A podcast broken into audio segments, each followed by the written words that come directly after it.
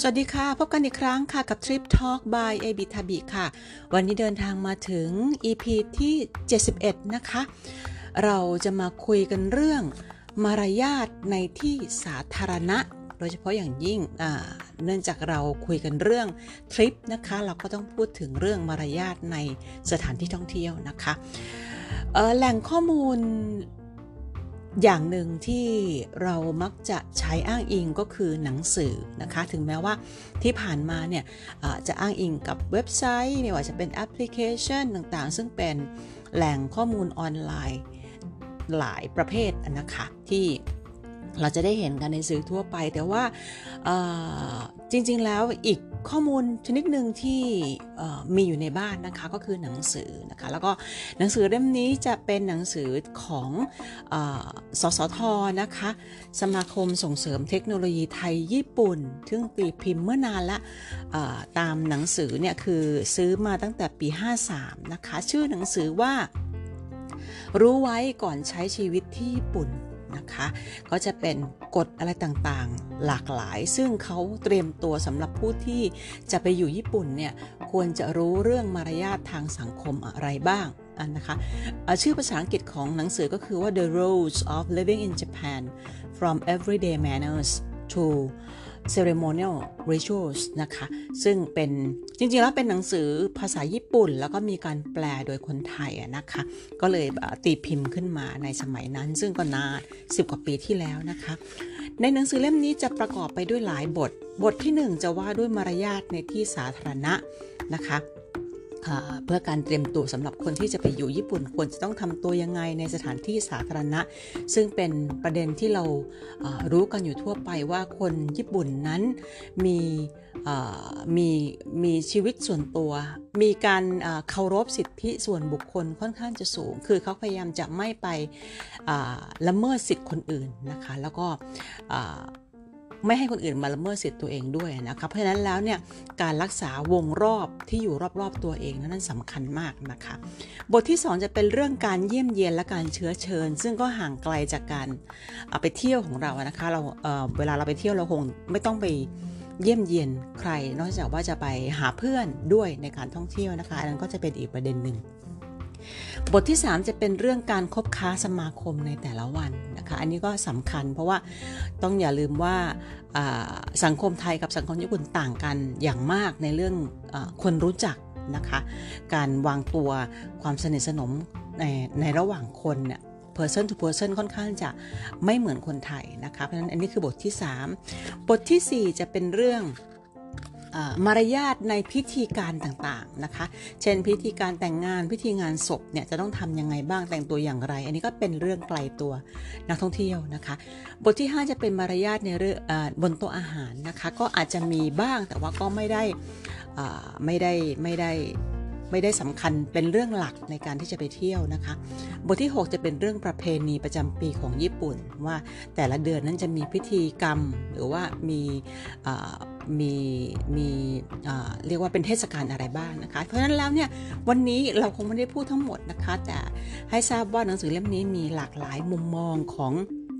เรื่องสังคมญี่ปุ่นนะคะ วันนี้หยิบยกมาแค่เรื่องเดียวค่ะ ของบทที่ 1 บทที่1เนี่ยมารยาทในที่สาธารณะจะประกอบไปด้วยหลายหัวข้อนะคะ เริ่มไปจากมารยาทบนรถไฟและรถเมล์นะคะ การปฏิบัติตัวในร้านค้า มารยาทในการเข้าแถว มารยาทในการใช้ห้องน้ำมารยาทในการใช้ลิฟต์และบันไดเลื่อน มารยาทในสถานที่ท่องเที่ยว มารยาทในการใช้ห้องอาบน้ำสาธารณะบ่ ฮอตสปริงหรือว่าออนเซนแล้วก็ห้องสาวนานะคะ ซึ่งวันนี้เลือกมาหนึ่งหนึ่งเรื่องก่อนค่ะหนึ่งประเด็นก่อนคือมารยาทในสถานที่ท่องเที่ยวนะคะสำหรับในโอกาสต่อไปก็จะเอาเรื่องอื่นมามาเล่าสู่กันฟังนะคะสำหรับเรื่องมารยาทในสถานที่ท่องเที่ยวเนี่ยเขาบอกว่าความแตกต่างระหว่างโรงแรมกับเรียวคันนะคะ เรียวคันนี่จะเป็นห้องพักแบบญี่ปุ่นนะคะ แล้วก็อย่างโรงแรมก็จะเป็นแบบสากลก็อย่างเช่นมีตู้โต๊ะเตียงนะคะมีห้องน้ำอยู่ในตัวลักษณะแบบนั้นเรียวคันก็จะต่างออกไปแล้วแต่ความสะดวกสบายของแต่ละที่นะคะเขาบอกว่าที่พักแต่ละแห่งก็จะแตกต่างกันไป แต่โดยทั่วไปแล้วบริการโรงแรมเนี่ยจะบริการทุกอย่างตามคำเรียกร้องของลูกค้าตามวัฒนธรรมตะวันตกนะคะอย่างเช่นถ้าไม่ ไม่ไม่ขอมาไม่ไม่ขอให้บริการก็จะไม่ได้รับการบริการนะคะไม่ว่าจะเป็นเรื่องการยกกระเป๋า ไม่ว่าจะเป็นการทักทาย ไม่ว่าจะเป็นการให้คำแนะนำอะไรต่างๆนะคะ อันนี้คือเป็นบริการแบบตะวันตกในในมุมมองของผู้เขียนชาวญี่ปุ่นเนี่ยเขาก็จะมองว่า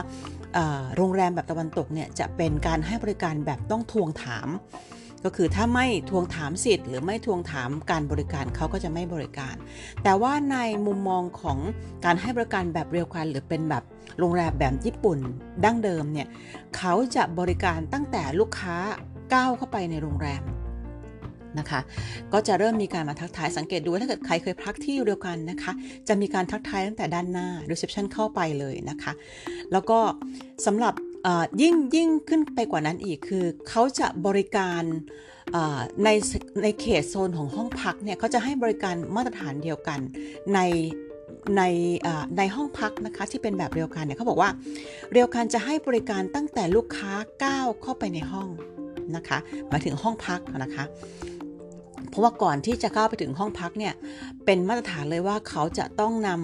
ำต้องพาแขกนะคะไป ถึงห้องพักแล้วก็แนะนำสถานที่แนะนำส่วนต่างๆของห้องนะคะ ก็บอกว่าเมื่อก้าวเข้าไปในห้องพักที่เป็นแบบห้องพักแบบญี่ปุ่นหรือเดียวกันแล้วเนี่ยพนักงานจะรินน้ำชา แล้วก็ปูที่นอนให้ สังเกตว่าจะมีน้ำชา มีอาจจะมีแครกเกอร์มีคุกกี้แบบญี่ปุ่น ให้บริการบนโต๊ะแบบเตี้ยๆในห้องอะนะคะแล้วก็ปูที่นอนให้ ปูที่นอนให้เป็นเรื่องปกติเลยของการให้บริการเพราะฉะนั้นเวลาที่เราเรา เข้าไปห้องแบบเดียวกันเนี่ยเขาจะถามเลยว่าจะให้ปูที่นอนประมาณกี่โมง หรือไม่ก็เขาอาจจะบอกเลยว่าเขาจะมาปูที่นอนให้ให้เราประมาณกี่โมง เพราะว่าในห้องแบบญี่ปุ่นจะไม่มีไม่มีเตียงนะคะ เขาจะปูที่นอนลงบน พื้นที่เป็นทาทามิ เพราะฉะนั้นตัวที่นอนเนี่ยเขาจะถูกเก็บเอาไว้ในตู้นะคะ แล้ววิธีการปูก็จะเป็นวิธีการปูของเขาหันหัวไปทางไหนนะผ้าผ้าจะปูแบบไหนนะคะ ก็จะเป็นวิธีที่เขาจะปูให้นะคะ ซึ่งอันนี้จะเป็นลักษณะของเดียวกันก็คือ พนักงานจะเข้ามาเรียนน้ำชาให้จะปูที่นอนให้ ถึงแม้ว่าเราจะไม่ร้องขอก็ตาม นะคะ จะจะไม่มีการบอกว่าให้แขกปูที่นอนเองจะไม่มีนะคะ เขาจะปูที่นอนให้ซึ่งเป็นการต้อนรับตามแบบฉบับของญี่ปุ่นนะคะเขาบอกว่านอกจากนี้ค่าบริการของโรงแรมเนี่ยของแบบเรียวกันเนี่ย ของของโรงแรมปกตินะคะ เราจะมีช้อยส์ในการเลือกของโรงแรมเนี่ยเพียงแค่ว่าเป็นโรงแรมแบบที่มีอาหารเช้าหรือไม่มีอาหารเช้า เป็นโรงแรมแบบแบบฝรั่งอะนะคะ แบบสากลเนี่ยก็จะมีช้อยส์ให้เลือกแค่ว่า เป็นห้องพักแบบรวมอาหารหรือไม่รวมอาหารเช้า แต่ในกรณีของเรียวกันเนี่ยส่วนใหญ่เนี่ยมักจะรวมค่าที่พักต่อ 1 คืน และบริการอาหาร 1-2 มื้อนะคะแล้วแต่แล้วแต่แล้วแต่แพ็กเกจของราคานะคะแล้วจะคิดราคาเป็นต่อคนต่อหัวนะคะ อันนี้เพิ่มเติมให้นะคะว่า เวลาจองห้องพักแบบเรียวคันเนี่ยสังเกตดูราคาให้ดีๆ ราคาที่เขาโชว์เนี่ยถ้าเป็นเว็บไซต์พี่ญี่ปุ่นเนี่ยเขาจะแสดงราคาเป็นต่อหัวนะคะแล้วก็ห้องห้องนั้นเนี่ยอาจจะอยู่ได้ตั้งแต่ 2 ถึง 4 คนบางห้องอาจจะใหญ่หน่อยอยู่ได้ถึง 6 คนด้วยซ้ำไปนะคะแล้วก็ราคาจะเป็นราคาต่อหัว โดยที่จะรวมอาหารเช้า 1 มื้อหรือรวมอาหาร 2 มื้อเช้าเย็น นะคะ อันนั้นเป็นหลักหรือหลังๆนี้ก็จะมีราคาห้องแบบรูมออนลี่เพื่อให้ดูว่าบางคนเนี่ยเขาอาจจะไม่รับประทานอาหารเช้า อยากจะพักอย่างเดียวก็จะเป็นราคารูมออนลี่ก็ได้ แต่อย่างไรก็ตาม ก็เป็นราคาต่อหัวอยู่ดีนะคะ อันนี้คือเป็นลักษณะของเรียวกันนะคะ เพราะฉะนั้นเวลาที่จองเรียวกันเนี่ยถ้ามีอาหารที่กินไม่ได้นะคะ อาหารที่เราแพ้อาหารที่มีข้อจำกัดทางศาสนาเนี่ยต้องบอกเขาไว้ล่วงหน้านะคะ เพราะว่าเขามีความยืดหยุ่นค่อนข้างจะน้อยในการเตรียมอาหารนะคะ ถ้าเรามีข้อจำกัดเรื่องอาหารใดๆก็ตามเนี่ยต้องบอกเขาล่วงหน้าแต่ตอนจองเลย บอกตอนเข้าไปพักแล้วนี่ไม่ทันนะคะ เพราะว่าทุกคนเนี่ย ส่วนใหญ่ก็จะถ้าเกิดพักเรียวกันเนี่ยก็ต้องการจะรับประทานอาหารเย็น ซึ่งเป็นอาหารแบบแบบชุดแบบมีหลากหลายอาหารให้เลือกรับประทานใน 1 เซตต่อคนนะคะ ซึ่งตรงนี้ก็จะเป็นที่อะไรที่เป็นเป็นเงื่อนไขที่ถ้าเป็นสายที่พักออชอบเดินทางพักไปเรื่อยๆเนี่ยก็เป็นสิ่งที่ทุกคนรอคอยนะคะอาหารเย็นนะคะ ทีนี้อีกประเด็นหนึ่งก็คือว่ามารยาทในการ ไปที่เรียวกันก็คือว่า ถ้าเรารู้ว่าเราจะไปสายไม่ตรงเวลา ก็คือว่าเวลาการพักเรียวกันนี้ให้เกรดไปต่างหากนิดนึงนะคะ เวลาที่เราจองเรียวกันเนี่ยส่วนใหญ่จะให้ระบุด้วยว่าเราจะไปถึงประมาณกี่โมงไม่เหมือนไม่เหมือนโรงแรมแบบสากลนะคะ โรงแรมแบบสากลนี่เราอาจจะแบบโอเพนในการเช็คอิน อย่างเช่นสมมติว่าเขาบอกว่าเช็คอินได้ตั้งแต่ตั้งแต่สมมติเป็นบ่ายสามโมงตั้ง ตั้งแต่บ่ายสามโมงเป็นต้นไปเนี่ยเราจะเช็คอินกี่โมงก็ได้นะคะแต่เรียวคันไม่ใช่นะคะ เรียวคันเนี่ยถ้าเราบอกว่าเป็นกี่โมงเขาจะให้เขาจะให้แจ้งเขาจะให้แขกเนี่ยแจ้งนะคะว่าจะเข้าพักไปถึงที่โรงแรมประมาณกี่โมงนะคะะเป็นหลักชั่วโมงอย่างเช่นบ่ายสามเปิดเปิดเช็คอินตั้งแต่บ่ายสามเป็นต้นไปเนี่ยก็แจ้งเขาได้ตั้งแต่บ่ายสามบ่ายสี่ห้าโมงเย็นหกโมงเย็นทุ่มหนึ่งอะไรอย่างเงี้ยแต่ถ้าเมื่อไหร่ก็ตามที่เราแจ้งไว้ว่าไปสามโมงเย็นเนี่ย แล้วเราไปช้ากว่านั้น เราจะต้องหาทางสื่อสารกับเขาให้ได้นะคะ ว่าเราจะไปช้านะคะเขาบอกว่าการจะเข้าพักเนี่ยถ้ารู้ว่าจะไปสาย ควรติดต่อโรงแรมหรือเรียวคันทันที พร้อมแจ้งเวลาที่คาดว่าจะไปถึงด้วยนะคะ กรณีที่พักเรียวกันและมีอาหารเย็นเสิร์ฟด้วยเนี่ยควรเข้าพักก่อนเวลาอาหารเย็น เพราะว่าหลาย ๆ ที่เนี่ยเขาเป็นลักษณะการเสิร์ฟอาหารที่ห้องพัก นะคะแล้วอาหารที่เขาเสิร์ฟเนี่ยเขาก็อยากจะให้อาหารนั้นสดใหม่ ก่อนที่จะมาเสิร์ฟเรา เพราะฉะนั้นเขาถ้าเกิดว่ามีการผิดเพี้ยนเรื่องเวลาที่ไปถึงเนี่ยต้องแจ้งเขาก่อนล่วงหน้าที่จะไปถึงด้วย เพราะเขาใช้เวลาในการเตรียมนะคะเขาบอกว่าควรจะเข้าพักก่อนเวลาอาหารเย็นเริ่มหรือที่แจ้งไว้ หรือหากจะไปถึงหลัง5โมงเย็นต้องโทรไปแจ้งล่วงหน้าเลยนะคะ แล้วก็เมื่อ ไปถึงเดียวกันปุ๊บเนี่ยให้เปลี่ยนไปสวมรองเท้าแตะนะคะ ในโรงแรมหรือในเดียวกันนะคะ จะมีให้บริการสลิปเปอร์ไว้นะคะ ไม่ว่าจะเป็นถ้าเกิดเป็นโรงแรมที่ถ้าเป็นเดียวกันที่ไม่ได้ใหญ่มากๆนะคะลงเป็นเดียวกันที่ขนาดย่อมหน่อยเนี่ยเขาจะให้เปลี่ยนรองเท้าตั้งแต่ทางเข้าเลยนะคะ แต่ถ้าเกิดว่าเป็นเดียวกันที่ใหญ่โตหน่อยก็ด้านหน้าของเดียวกันอาจจะยังใส่รองเท้าข้างนอกไปได้นะคะแล้วไปเปลี่ยนที่หน้าห้องพัก ก็ได้ แต่ในห้องพักอย่างไรก็ต้องเปลี่ยนเป็นรองเท้าแตะนะคะ ในห้องพักห้ามใส่รองเท้าเดินในห้องเด็ดขาดนะคะฉะนั้นถ้าเขามีให้เปลี่ยนตั้งแต่ข้างหน้าเดียวกันเลยก็ให้เปลี่ยนนะคะ แล้วก็รองเท้าวางไว้ที่ชั้นวางรองเท้า แต่ถ้าว่าหน้าเดียวกัน ไม่ได้มีให้เปลี่ยนรองเท้าก็ไปเปลี่ยนที่หน้าห้องพักนะคะบอกว่าให้ถอดรองเท้าและเปลี่ยนไปสวมรองเท้าแตะหรือสลิปเปอร์ที่ทางเดียวกันเตรียมไว้ รองเท้าแตะนี้จะใช้สำหรับเดินภายในเรียวกัน ห้ามใส่ไปข้างนอกนะคะ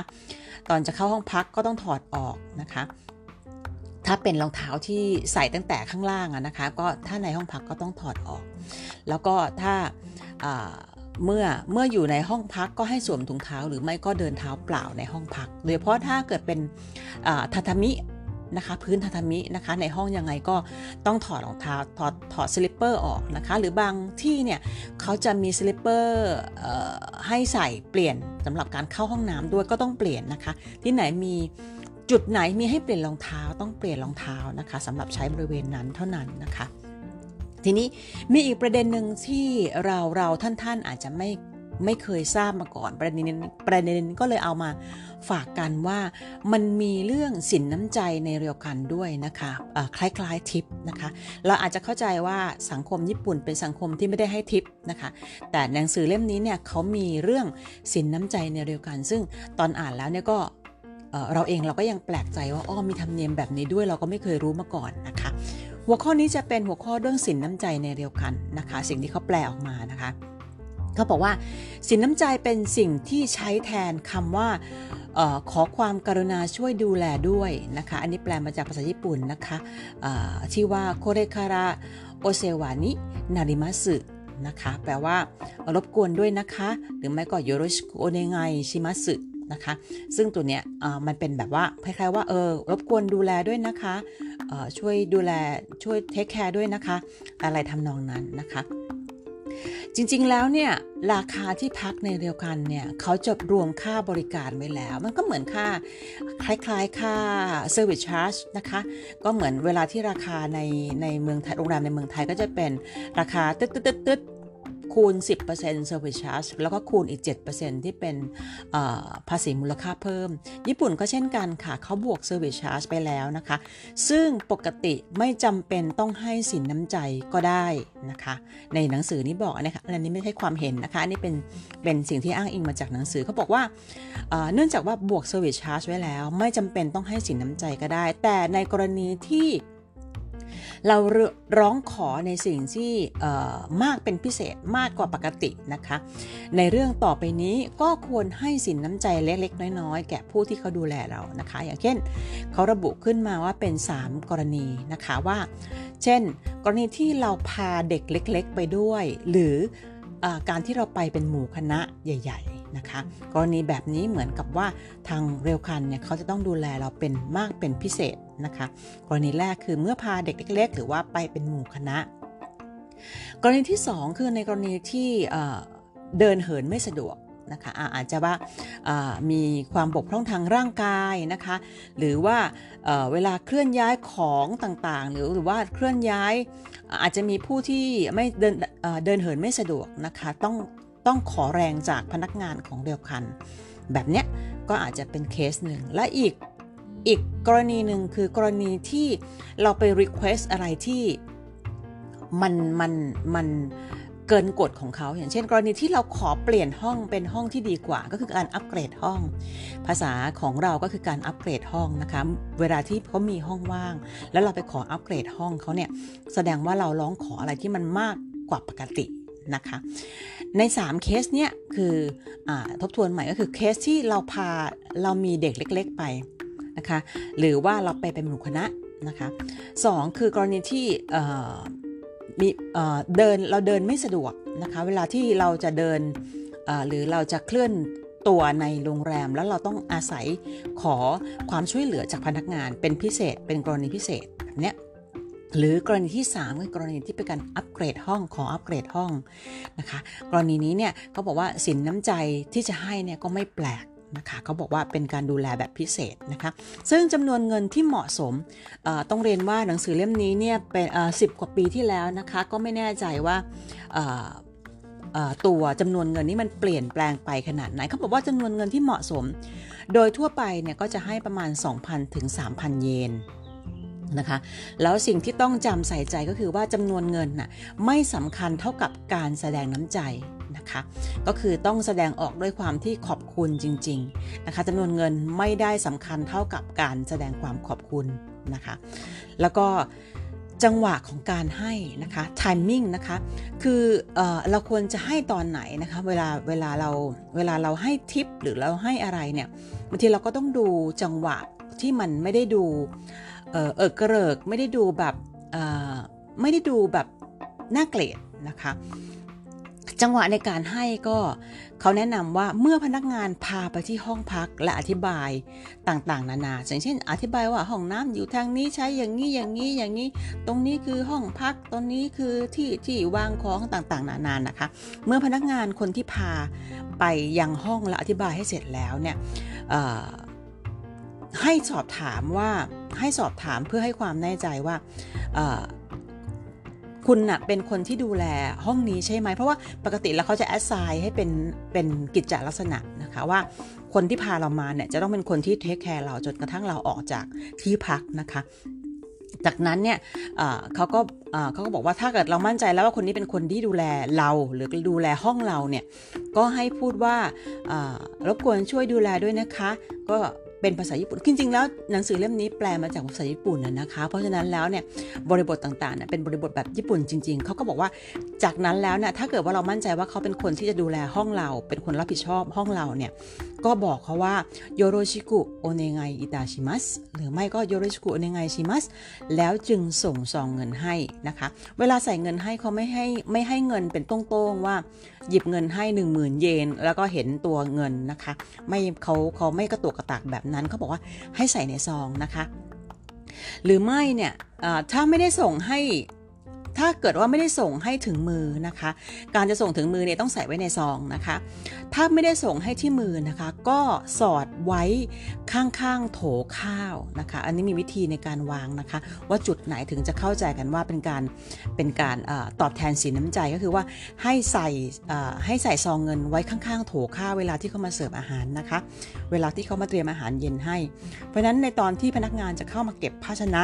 หลังจากกินอาหารเสร็จแล้วเนี่ยเขาก็จะเห็นแล้วเขาก็จะรับไปโดยที่เป็นที่รู้กันนะคะ อันนี้นะคะ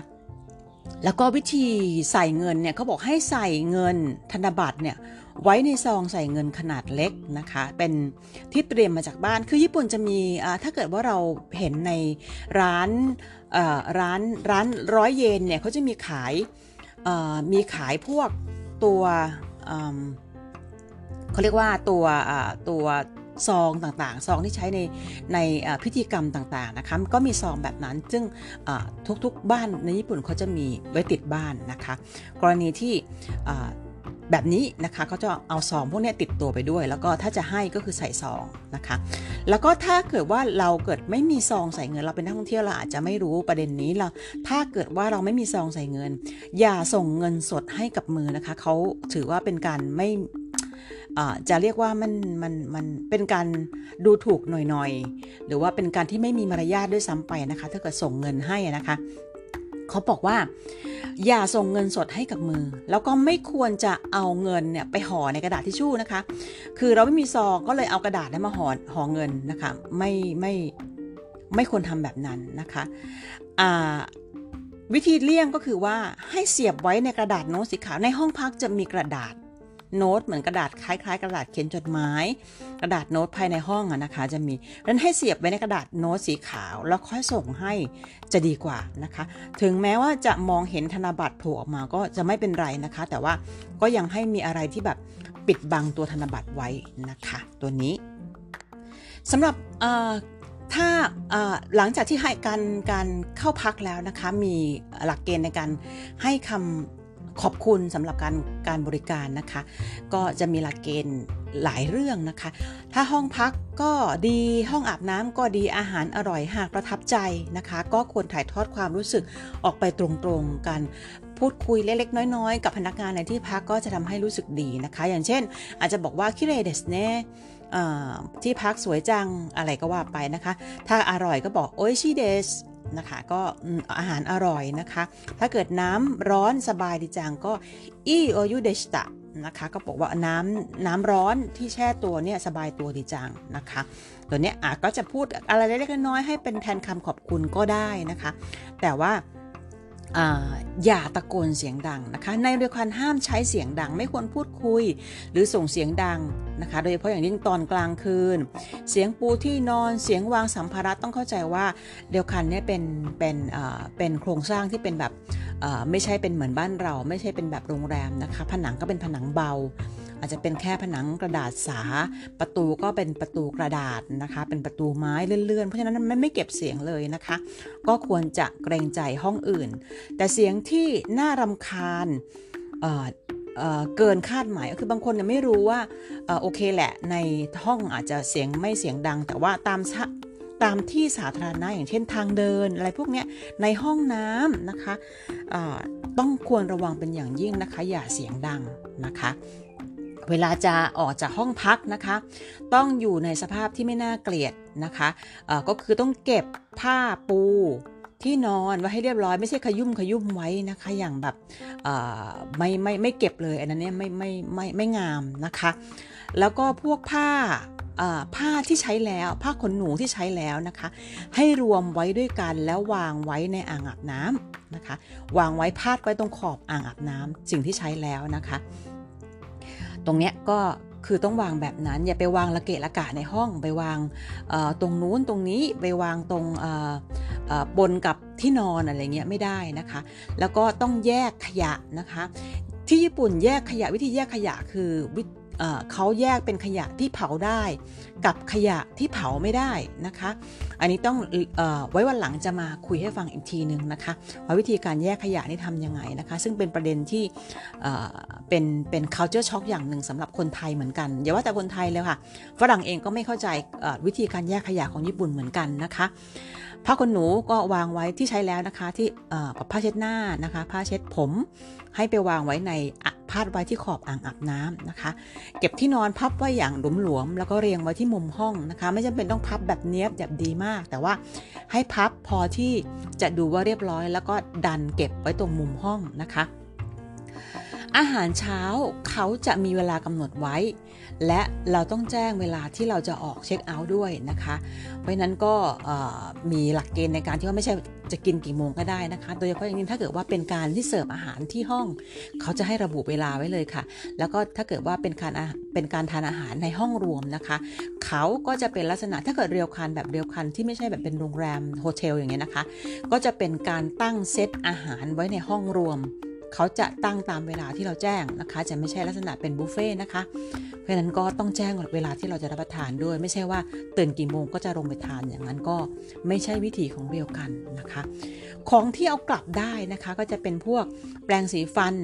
นะคะพวกสบู่ก้อนเล็ก ๆ พวกนี้เอากลับเป็นที่ระลึกได้ แต่ยูกะตะอย่าเผลอติดหยิบกลับไปนะคะ ไม่ว่าจะเป็นยูกะตะ แบบไหนก็ตามนะคะ ห้ามเอากลับไปนะคะ อันนั้นเป็นของที่เขาไม่ได้ให้นะคะแล้วก็การแจ้งออกจากที่พักนะคะต้องต้องต้องบอกเขาว่าเราจะเช็คเอาท์ประมาณกี่โมง และต้องมีคำขอบคุณด้วยทุกครั้งนะคะ อันนี้เป็นมาตรฐานในการใช้บริการทั่วไปของเรียวคาร่าอาจจะไม่ได้ขอบคุณfront front desk ที่โรงแรมก็ก็ก็อาจจะไม่เป็นไร แต่ที่เรียวคันเนี่ย เขาจะมาต้อนรับอะไรอย่างเต็ม stream แล้วก็มาบอกลานะคะ ขอบคุณเราที่ใช้บริการ เพราะฉะนั้นก็เราก็ต้องแสดงความมีมารยาทในการขอบคุณเขากลับที่ให้บริการอย่างดีนะคะด้วยคำที่ว่าお世話になりましたนะคะとても楽しかったですอย่างเงี้ยก็จะเป็นอะไรที่เป็นมาตรฐานทั่วไปของการเข้าพักที่เรียวกันนะคะ อันนี้แค่ ประเด็นเดียวเท่านั้นนะคะในเรื่องการมารยาทในที่สาธารณะนะคะสำหรับวันอื่นๆ ก็จะนำเรื่องอื่นๆ ที่เกี่ยวพันกับเรื่องสถานที่ท่องเที่ยวมาฝากกันเพิ่มเติมนะคะ วันนี้ก็คงจะนำมาฝากกันประมาณนี้ในตอนที่ 71 นะคะ แล้วก็ฝากติดตามตอนต่อไปนะคะในอนาคตที่จะมีเรื่องอะไรมานำมาฝากกันอีกก็ลองติดตามดูนะคะ แล้วก็ฝากกดไลค์กดแชร์กด subscribe นะคะทั้งใน podcast ทุกแพลตฟอร์มกับตัว YouTube นะคะเราก็มีช่องอยู่ใน YouTube เช่นกัน ถ้าใครสะดวกดูใน YouTube อ๋อฟังใน YouTube นะคะก็ยังเป็น podcast ยังเป็นเสียงอย่างเดียวอยู่นะคะสำหรับวันนี้ขอบคุณสำหรับติดการติดตามนะคะ และสวัสดีค่ะ